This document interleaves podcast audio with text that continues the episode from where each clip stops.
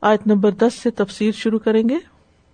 قل يا عباد الذين آمنوا اتقوا ربكم للذين أحسنوا في هذه الدنيا حسنة وأرض الله واسعة إنما يوفى الصابرون أجرهم بغير حساب کہہ دیجیے اے میرے بندو، جو ایمان لائے ہو، اپنے رب سے ڈرو۔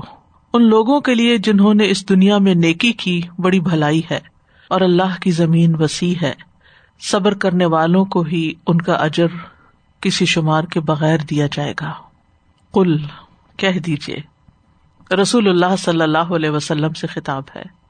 یا پھر اس کے بعد، ہر اس شخص سے جس کو مخاطب کرنا درست ہو اور اگر اس سے مراد نبی صلی اللہ علیہ وسلم لیے جائیں تو مراد یہ ہے کہ اے محمد صلی اللہ علیہ وسلم، آپ لوگوں سے کہہ دیجیے اور اگر دوسرا مانا ہو تو پھر اے انسان، تم کہہ دو۔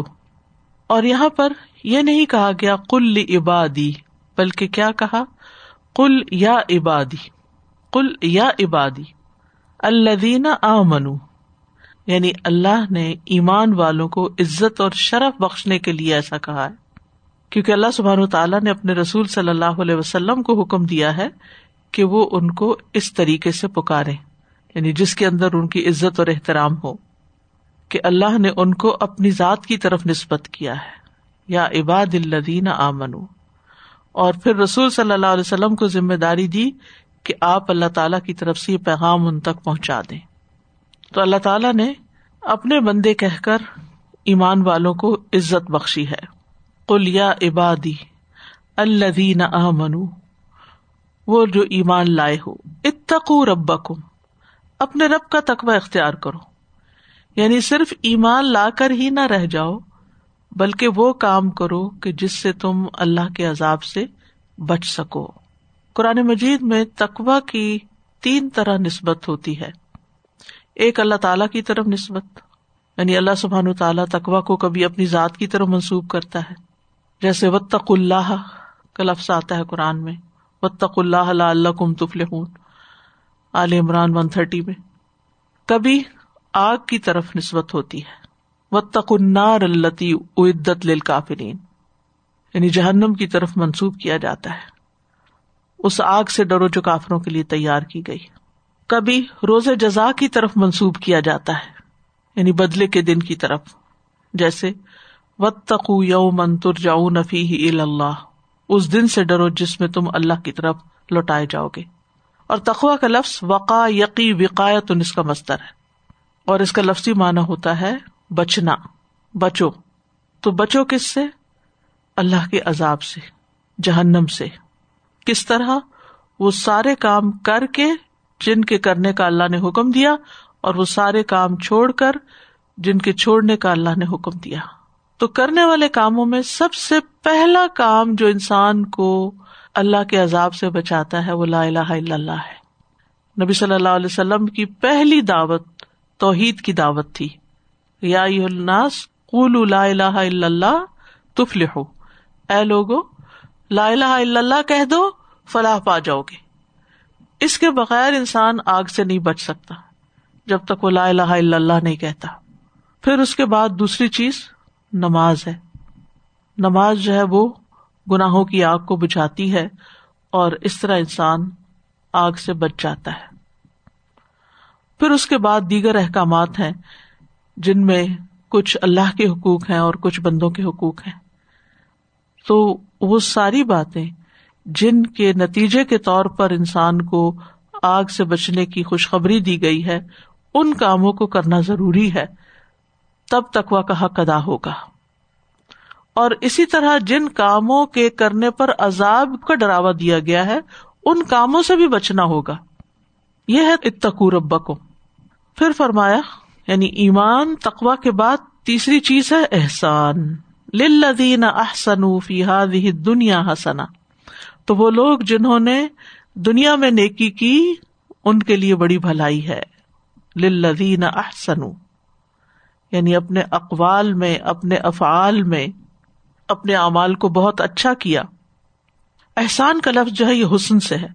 ہا سی نون جس کا مطلب ہوتا ہے اچھا خوبصورت، اور احسان ہوتا ہے کسی کے ساتھ خوبصورت معاملہ کرنا۔ اور یہ برائی کی ضد ہے۔ امام راغب کہتے ہیں احسان دو طرح سے کیا جاتا ہے۔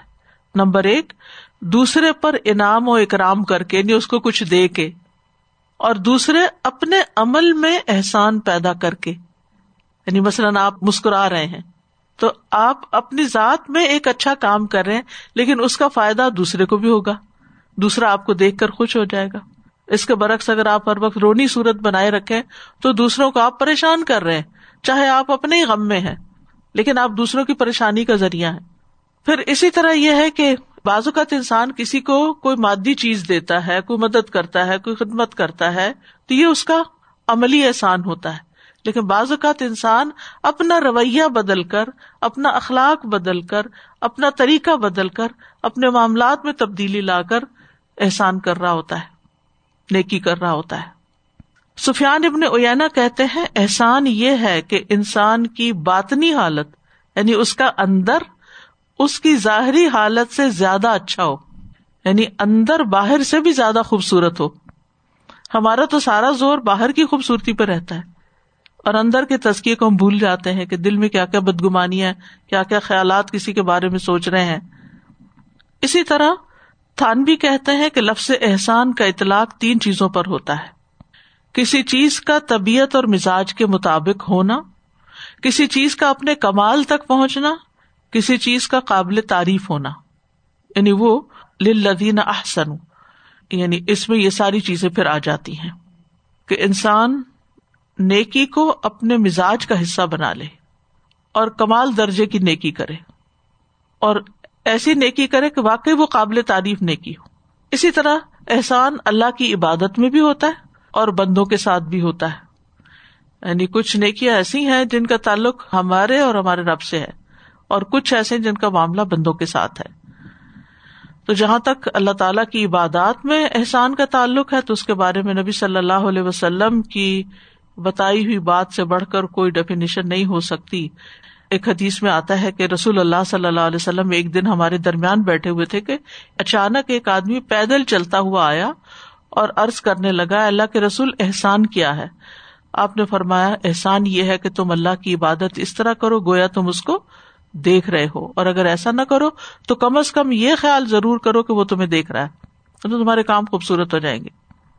لیکن جنرلی عمومی طور پر اللہ کے حکم کے مطابق اور اخلاص پر مبنی عبادت جو ہے، وہ احسان کے درجے میں ہوتی ہے۔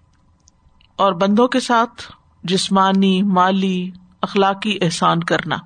یعنی بعض اوقات آپ صدقہ کر کے توحفہ دے کے، عطیہ دے کر، کچھ دے کر، کوئی اچھا مشورہ دے کے ان کے ساتھ احسان کرتے ہیں، کسی کو رائڈ دیتے ہیں، سواری دیتے ہیں، کسی کا سواری پہ سامان لاد دیتے ہیں، کسی کو کسی مدد کی ضرورت ہوتی ہے، آپ آگے بڑھ جاتے ہیں، تو یہ بندوں پر احسان ہے آپ کا۔ تو جو شخص اپنے کاموں میں احسان کرے گا یعنی نیکی کے کام کرتا رہے گا، تو پھر اس کے لیے ویسا ہی بدلا ہوگا۔ للذین احسن فی حاض دنیا حسنا یہ فی حاض دنیا جو ہے نا، اس کا ایک مانا تو یہ ہے کہ جنہوں نے اس دنیا میں اچھا کیا، اس دنیا کی زندگی میں اچھا کیا، ان کے لیے آگے اچھائی ہے یا یہاں بھی اچھائی ہے۔ اور دوسرا یہ ہے، للذین احسن فی حاض دنیا حسنا اس دنیا میں ان کو اچھا ملے گا۔ یعنی اچھا کرنے والوں کو اس دنیا میں بھی اچھا ملے گا۔ ان کے لیے اللہ نے یہاں بھی بھلائیاں رکھی ہیں اور سب سے خوبصورت دین بھی اسی کا ہے، جس کے اندر احسان کا درجہ ہے۔ سورت النساء میں آتا ہے، ومن احسن دین ممن اسلم وجہ وہ محسن۔ دین کے لحاظ سے اس سے بہتر کون ہے؟ یعنی کس کا دین، اس شخص کے دین سے اچھا ہے، جس نے اپنا چہرہ اللہ کے تابے کر دیا؟ جبکہ وہ نیکی کرنے والا ہو۔ یعنی نیکی اللہ کی خاطر کرنے والا ہو۔ صرف اپنے رب کی رضا کے لیے کرنے والا ہو۔ اور اس نے ابراہیم کی ملت کی پیروی کی جو ایک طرف ہو جانے والا تھا۔ اور اللہ نے ابراہیم کو خاص دوست بنا لیا ان کی اسی کوالٹی کی وجہ سے۔ اور یہ بہترین لوگوں کی صفت بھی ہے۔ ابو ریرا کہتے ہیں کہ رسول اللہ صلی اللہ علیہ وسلم نے فرمایا، کیا میں تمہیں یہ نہ بتاؤں کہ تم میں سب سے بہتر کون ہے؟ سب سے بہتر صحابہ نے ارض کیا جی یا رسول اللہ، آپ نے فرمایا، تم میں سب سے بہتر وہ لوگ ہیں جن کی عمر لمبی ہو اور وہ تم میں احسن عمل کرنے والے ہوں۔ یعنی ان کو زیادہ لمبے عرصے تک نیکیاں کرنے کا موقع مل گیا۔ اور احسان جو ہے، وہ ہر ایک کے ساتھ کرنا چاہیے، چاہے وہ انسان ہو، چاہے کوئی بڑا ہو، برابر کا ہو، چھوٹا ہو، اپنا ہو، پرایا ہو، مسلم ہو، نان مسلم ہو، انسان ہو، جانور ہو، مخلوق ہو کوئی بھی چیز استعمال کی ہو، کسی کو بھی ابیوز نہ کیا جائے مس یوز نہ کیا جائے، اس کے ساتھ اچھا معاملہ کیا جائے۔ کیونکہ نبی صلی اللہ علیہ وسلم نے فرمایا، ان اللہ قطب الحسان اللہ کل شعی اللہ نے ہر چیز کے ساتھ احسان کو واجب کیا ہر چیز اچھے سے اچھی کرو۔ چاہے عبادت ہو، چاہے صفائی ستھرائی ہو، چاہے وزو ہو جیسے آپ نے فرمایا، جو کوئی مسلمان وزو کرے، پھر اچھی طرح اپنا وزو کرے یعنی کچھ حصہ خشک نہ رہے، جلدی جلدی نہ کرے، خوشی سے کرے، پھر اسی طرح اخلاق ہے، معاملات ہیں، ہر معاملے میں۔ تو جو ایسے لوگ ہوں گے، تو ان کے لیے کیا فی حادی دنیا ہسنا ان کے لیے اس دنیا میں بھی بھلائی ہے۔ اور اگر آخرت میں اس کا مانا لیا جائے، تو مطلب آخرت میں جنت ہے۔ ٹھیک ہے؟ دنیا میں بھلائی ہے، آخرت میں جنت ہے۔ ایک مانا یہ کیا گیا اور دوسرا مانا یہ کیا گیا ہے کہ دنیا میں بھلائی ہے اور آخرت میں زیادہ اجر ہے ایکسٹرا ہے۔ کیونکہ انہوں نے صرف اپنے فرائض نہیں پورے کیے، صرف چیک مارک نہیں کیا، بلکہ احسان کے درجے میں کام کیا، تو ان کو اجر بھی احسان کے درجے میں ملے گا۔ اور دنیا میں بھلائی ملنے کی کیا صورتیں ہو سکتی ہیں؟ اس بارے میں آتا ہے علمان کہتے ہیں نمبر ایک آفیت اور صحت۔ کہ اللہ سبحانہ تعالیٰ ایسے شخص کو آفیت میں رکھتا ہے۔ دوسرا، یہ وہ ہے جو بھی اللہ نے ان کو دنیا کی خیر و بھلائی عطا کی۔ یعنی دوسرا مانا یہ ہے کہ دنیا کی جو بھی خیر و بھلائی انسان کو ملتی ہے۔ تیسرا یہ کہ دنیا میں اللہ نے ان کو اپنی اطاعت کی توفیق دے دی ہے۔ یہ بھلائی ان کو ملی کہ اللہ نے ان کو اپنا بندہ بنا لیا اور پھر آخرت میں جنت۔ چوتھا مانا یہ کہ دنیا میں کامیابی اور مال غنیمت، اور پانچواں یہ کہ دنیا میں تعریف اور آخرت میں جزا۔ یعنی جب انسان اچھا کرتا ہے تو دوسرے لامحالہ اس کی تعریف کرتے ہیں، اور پھر دعائیں بھی۔ پھر سادی جو ہے انہوں نے کہا ہے کہ مراد لامحدود رسک مطمئن نفس اور شرح صدر۔ دل کا کھلنا، دل کھل جاتا ہے، دل کے غم دور ہونے لگتے ہیں۔ اسی لیے کسی نے کہا تھا نا کہ میرا دل سخت ہو گیا تو آپ نے فرمایا کہ تم یتیم کے سر پہ ہاتھ رکھو۔ آج ہم نے اس طرح انسانوں کے ساتھ احسان کرنا چھوڑ دیا ہے۔ ضرورت مندوں کے ساتھ، مجبور لوگوں کے ساتھ۔ تم اپنی دنیا کو جنت بنانے کی کوشش میں لگے رہے۔ نتیجہ کیا ہوا؟ کہ وہ اپنی جنت میں دل ہی نہیں لگتا۔ تو احسن عمل کرنے والے کو سب سے پہلا فائدہ خود ہی کو ملتا ہے۔ ان احسن تم احسن تم لے انف کم حل جزا الحسان الحسان احسان کا بدلا احسان کے سوا کیا ہے؟ سورت نحل میں آتا ہے، للذین احسن فی هذه دنیا حسنا ولدار الآخرتی خیر ولنعم دار المتقین۔ ان لوگوں کے لیے جنہوں نے بھلائی کی، اس دنیا میں بڑی بھلائی ہے، اور آخرت کا گھر تو کہیں بہتر ہے یعنی آخرت میں اور بھی ملے گا۔ اور یقیناً ڈرنے والوں کا وہ گھر زیادہ اچھا ہے۔ ولنعم دار المتقین۔ پھر اسی طرح دنیا اور آخرت میں خوشخبریاں ملتی ہیں ان کو۔ اللہ انا اولیا اللہ خوف علیہم بلا ہم یا زنون اللہ دینا امن و کانو یتقون۔ لہم البشرا فی الحیات دنیا والآخرہ۔ لا تبدیل لکلمات اللہ۔ ذالک هو الفوز العظیم۔ پھر اللہ کا ساتھ ملتا ہے محسنین کو۔ ان اللہ مع الذین اتقوا والذین هم محسنون۔ اللہ کی محبت ملتی ہے۔ وہ احسن ان اللہ یحب المحسنین۔ اللہ کی رحمت ملتی ہے۔ ان رحمت اللہ قریب من المحسنین۔ دنیا میں بھی پاکیزہ زندگی ملتی ہے۔ من عمل صالحا من ذکر او انثى وهو مؤمن فلنحيينه حياه طيبه جو شخص بھی نیک عمل کرے گا، خواہ مرد ہو یا عورت، بشرطے کہ وہ مومن ہو، تو ہم اسے پاکیزہ زندگی بسر کرائیں گے۔ دنیا میں بھی نیکی کی توفیق اور عمدہ زندگی انسان کو ملتی ہے۔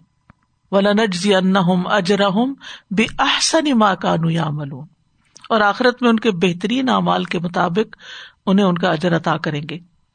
تو احسان کرنے والوں کے لیے مزید فضل ہے۔ وسا نزید المحسنین ہم احسان کرنے والوں کو زیادہ دیں گے۔ کیونکہ وہ زیادہ کرتے نا ہم بھی زیادہ دیں گے۔ ان کے لیے کوئی خوف اور غم نہ ہوگا۔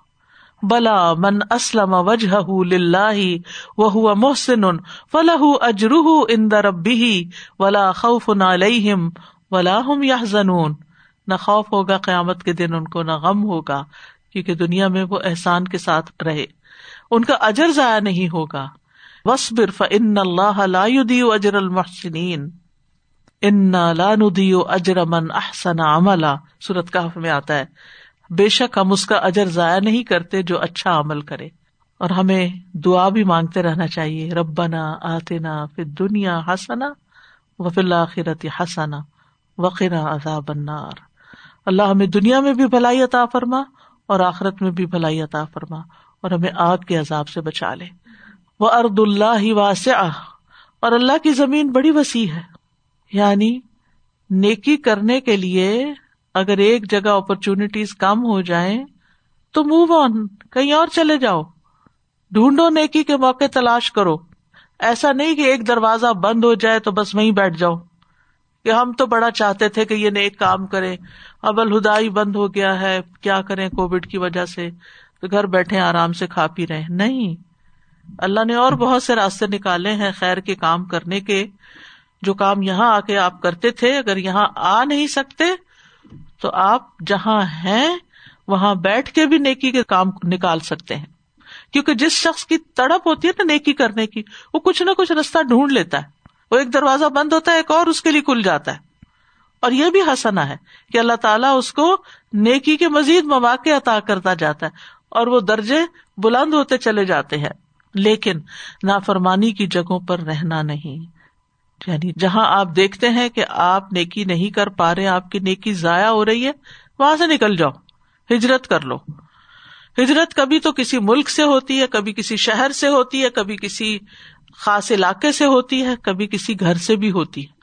مثلاً اگر کوئی بچہ دین پہ چلنا چاہتا ہے اور ماں باپ کی طرف سے سخت پابندی ہے، اپنے لیے وہ کما سکتا ہے، کھا سکتا ہے، تو پھر ہجرت کرے وہاں سے۔ جہاں اس کو ایمان، دین یعنی جیسے لوگ مسلمان ہوتے ہیں تو ان کے لیے پھر اس گھر میں رہنا مشکل ہو جاتا ہے۔ تو اس گھر سے وہ نکل آتے ہیں تو یہ ان کی بھی ہجرت ہے۔ یعنی اللہ کے دین پر عمل کرنے کے لیے اپنے اہل و عیال کو چھوڑنا، اپنے وطن کو چھوڑنا، اپنے قبیلے کو، اپنے کام کاروبار کو، اپنے مال متا کو، یہ خالص احسن عمل ہے۔ یعنی آسن عمل میں یہاں سب سے پہلے ہجرت کی بات کی گئی ہے۔ کہ نافرمانی کی جگہ چھوڑ دو، ورنہ نیک کام نہیں ہو سکیں گے۔ یعنی جہاں دین پر عمل کرنے میں تنگی ہو، وہاں سے انسان نکل آئے۔ تو اب کیا ہوگا؟ جب وہ وہاں سے نکلے گا، تو اللہ کی زمین کو وسیع پائے گا۔ اس کو اور اپرچونیٹیز ملیں گی۔ پھر اسی طرح ابن عباس کہتے ہیں کہ اس کا مطلب ہے تم مکہ سے نقل مکانی کر لو۔ حالانکہ مکہ میں حرم تھا، لیکن عبادت کا موقع نہیں تھا۔ تو اس کی طرف اشارہ۔ یعنی اس شہر، علاقے، جگہ سے ہجرت کرنے پر ابھارا جا رہا ہے جس میں نافرمانیاں غالب آ جائیں۔ ایک کال یہ بھی ہے کہ یہ حبشہ کی طرف ہجرت کرنے والوں کے لیے نازل ہوئی آیت۔ سعید بن جبیر کہتے ہیں، جس کو نافرمانی کا حکم دیا جائے، اسے چاہیے وہاں سے فرار ہو جائے۔ یعنی اگر کوئی کہے کہ یہ غلط کام کرو، تو وہ وہاں نہ رہے، وہاں سے ہٹ جائے۔ جیسے صحاب کہاف تھے۔ کیونکہ اللہ تو ہر جگہ معبود ہے نا۔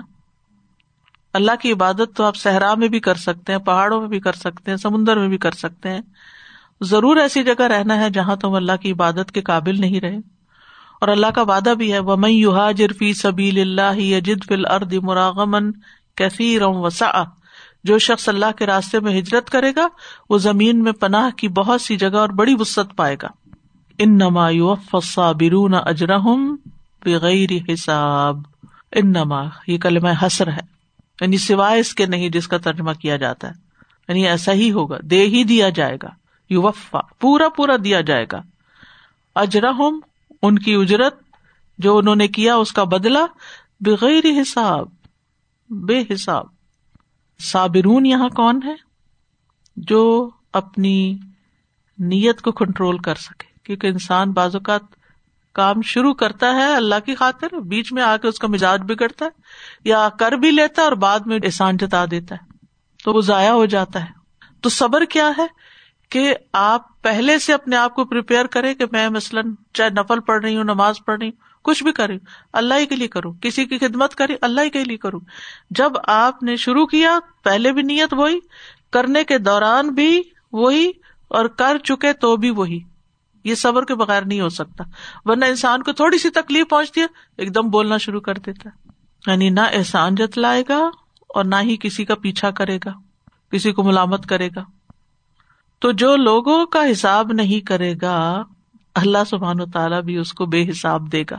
کیونکہ یہ بھی صبر سے تعلق رکھتا ہے کہ آپ لوگوں کو ان کی غلطیوں پر نہ پکڑے مواخذہ نہ کریں۔ تو یہ صبر کرنے والوں کی جزا ہے۔ کیونکہ صبر بعض اوقات ایک طویل عرصے تک کرنا پڑتا ہے۔ تو ان کو نپا تولا اجر نہیں ملے گا۔ ان کو وسیع رسک دیا جائے گا۔ جس طرح انہوں نے اللہ کی اطاعت کے لیے صبر کر کے اپنا سب کچھ چھوڑ کے ایک نیا رستہ اختیار کیا، تو دنیا میں بھی وسط ملی۔ ارد اللہ واسیہ ہے اور اجر بھی وسیع ہے۔ اجرا ہم بغیر حساب ہے۔ یعنی صبر کے مقابلے میں وافر اور بے حساب اجر ہے۔ اور بے حساب اس لیے کہا گیا امام شوقانی کہتے ہیں کہ ان کو اتنا زیادہ اجر ملے گا کہ کوئی لکھنے والا، حساب کرنے والا اس کو لکھنے کی طاقت ہی نہیں رکھتا، اس لیے بتایا نہیں گیا۔ یعنی اگر اللہ تعالی بتاتے تو تم اس کو محفوظ ہی نہیں کر سکتے تھے کہ کتنا بڑا وہ اجر ہے۔ تمہارے گمان میں بھی نہیں آ سکتا۔ تم کہیں اس کو لکھ کے بھی نہیں رکھ سکتے۔ یہ تو کہنا آسان ہے نا، ایک نیکی کے بدلے دس، ایک کے بدلے سات سو۔ لیکن وہ اتنے فگرز ہیں کہ تمہاری طاقت سے باہر ہے اتنا بڑا اجر جو صبر شار لوگ ہوتے ہیں ان کا، جو اللہ کی اطاعت پہ صبر کرتے ہیں، جو گناہوں سے بچنے پر صبر کرتے ہیں۔ بعض اوقات بہت مشکل ہوتا ہے صبر۔ سارے لوگ حرام کاریوں میں پڑے ہوتے ہیں اور وہ بچ کے رہتا ہے اور مشکل زندگی بسر کر رہا ہے۔ اور سب یہ کہتے سب کر رہے تم کس دنیا میں رہتے ہو؟ تم کیوں نہیں ہے کر لیتے؟ آسانی ہو جائے گی۔ لیکن وہ آخرت کی آسانیوں کے لیے دنیا کی مشکل برداشت کر لیتا ہے۔ اور صبر میں یہ ہے کہ انسان پر جو مصیبت آئے تو اس کا نفس پرسکون رہے، بے قرار اور بے چین نہ ہو یعنی بے قراری کا بھی علاج کرے، اللہ کی تقدیر پہ راضی رہے۔ تو جس درجے کا صبر ہوگا، اس درجے کا اجر ملے گا۔ اور پھر اللہ کے فیصلوں پہ صبر، اللہ کی تقسیم پہ صبر۔ مثلاً ایک گھر میں دو بہنیں، ایک کی شادی بہت امیر شخص سے ہو گئی۔ اور ایک جو ہے وہ دو وقت کی روٹی کے لیے بھی محتاج ہے۔ تو اب وہ ہر وقت کا کمپیرزن تو اس وقت انسان صبر کیسے کرے کہ میرے لیے اللہ نے یہی چنا تھا۔ یہ میری قسمت ہے۔ قسمت وہی نا تقسیم شدہ حصہ۔ تو جو اللہ سے راضی ہوتا ہے، پھر اللہ بھی اس سے راضی ہو جاتا ہے اور اس کو برکتیں بھی عطا کرتا ہے۔ ابو حاتم کہتے ہیں کہ صبر کی تین قسمیں ہیں۔ نافرمانیوں سے رک جانے پہ صبر کرنا، نیک امال کے بجا لانے پہ صبر کرنا، سختیوں اور مصیبتوں پہ صبر کرنا۔ عقل مند آدمی تینوں حالات میں اپنے آپ پہ غور کرتا ہے اور صبر سے تھام لیتا ہے خود کو۔ ابو میمون کہتے ہیں، صبر کی کچھ شرائط ہے تو کسی نے پوچھا، وہ کیا شرائط ہے انہوں نے کہا، صبر کی شرائط میں سے ایک یہ ہے کہ آپ کو معلوم ہونا چاہیے آپ کس طرح کا صبر کر رہے ہیں۔ کس کے لیے صبر کر رہے ہیں؟ رب کے لیے کر رہے ہیں یا ویسے ہی مجبوری میں؟ یعنی نیت کیا ہے صبر کرنے کی؟ اور کب کر رہے ہیں؟ کہتے ہیں، ورنہ آپ جانور کے قائم مقام ہوں گے۔ جب اس پہ مصیبت ٹوٹتی ہے تو بے قراری کا اظہار کرتا ہے۔ جب مصیبت تھم جاتی ہے تو سکون میں آ جاتا ہے۔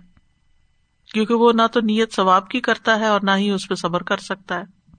تو ول رب بھی کا فصبر اللہ کے چہرے کی خاطر صبر۔ ولدی نہ صبر ابتغا اوجی ربی وہ لوگ جنہوں نے اپنے رب کا چہرہ طلب کرنے کے لیے صبر کیا۔ اور صبر صدمے کی پہلی چوٹ پر۔ اور یہ ایمان کی افسل حالت ہوتی ہے۔ صبر اور ایمان لازم و ملزوم ہے علی بن نبی طالب کہتے ہیں، خبردار صبر کا ایمان سے وہی تعلق ہے جو سر کا جسم سے ہے۔ جب سر کو کاٹ دیا جائے، جسم ہلاک ہو جاتا ہے۔ پھر انہوں نے اپنی آواز بلند کرتے ہوئے کہا، خبردار، جس کے پاس صبر نہیں، اس کا کوئی ایمان نہیں۔ بے صبر شخص کا کوئی ایمان نہیں۔ خسارے سے بچنے کے لیے بھی صبر ضروری ہے۔ ولاسر ان السان الفی خسر الزین امن عامل الصالحات و تباس و بالحق و تباس و بصبر رسول اللہ صلی اللہ علیہ وسلم نے فرمایا، کسی شخص کو صبر سے بہتر اور کشادہ تر نعمت نہیں ملی۔ تو صابرین کے لیے مغفرت بھی ہے، بڑا اجر بھی ہے، اور جتنی بڑی آزمائش ہو اتنا بڑا اجر۔ اور خیر کثیر، اور اللہ کی مدد، اللہ کی محبت اور کامیابی اور عزت اور سب سے بڑی بات یہ ہے کہ انسان کا دنیا میں رہنا آسان ہو جاتا ہے، جب صبر کے ساتھ رہتا ہے، ورنہ بے قراری سے حاصل کچھ بھی نہیں ہوتا اور انسان اپنے آپ کو نقصان دیتا رہتا ہے۔ دوبارہ لیے بہت خوبصورت آیت ہے، بہت ہی جامع آیت ہے، جس میں ایمان کا بھی ذکر ہے تقوا کا بھی ذکر ہے، احسان کا بھی ذکر ہے، صبر کا بھی ذکر ہے ہجرت کا بھی ذکر ہے۔ ایک ہی آیت میں بہت سارے کام سکھا دیے گئے ہیں۔ جب تکلیف ہو تو انسان کو جلد بازی سے کام نہیں لینا چاہیے اور مصیبت کے دور ہونے میں انتظار جو ہے وہ بھی عبادت ہے اور اس پر بھی اجر ہے۔ واخر دعوانا الحمد للہ رب العالمین۔ سبحان اللہ و بحمد کا اشد اللہ اللہ اللہ انت استخر کا و اطوب السلام علیکم و رحمۃ اللہ وبرکاتہ۔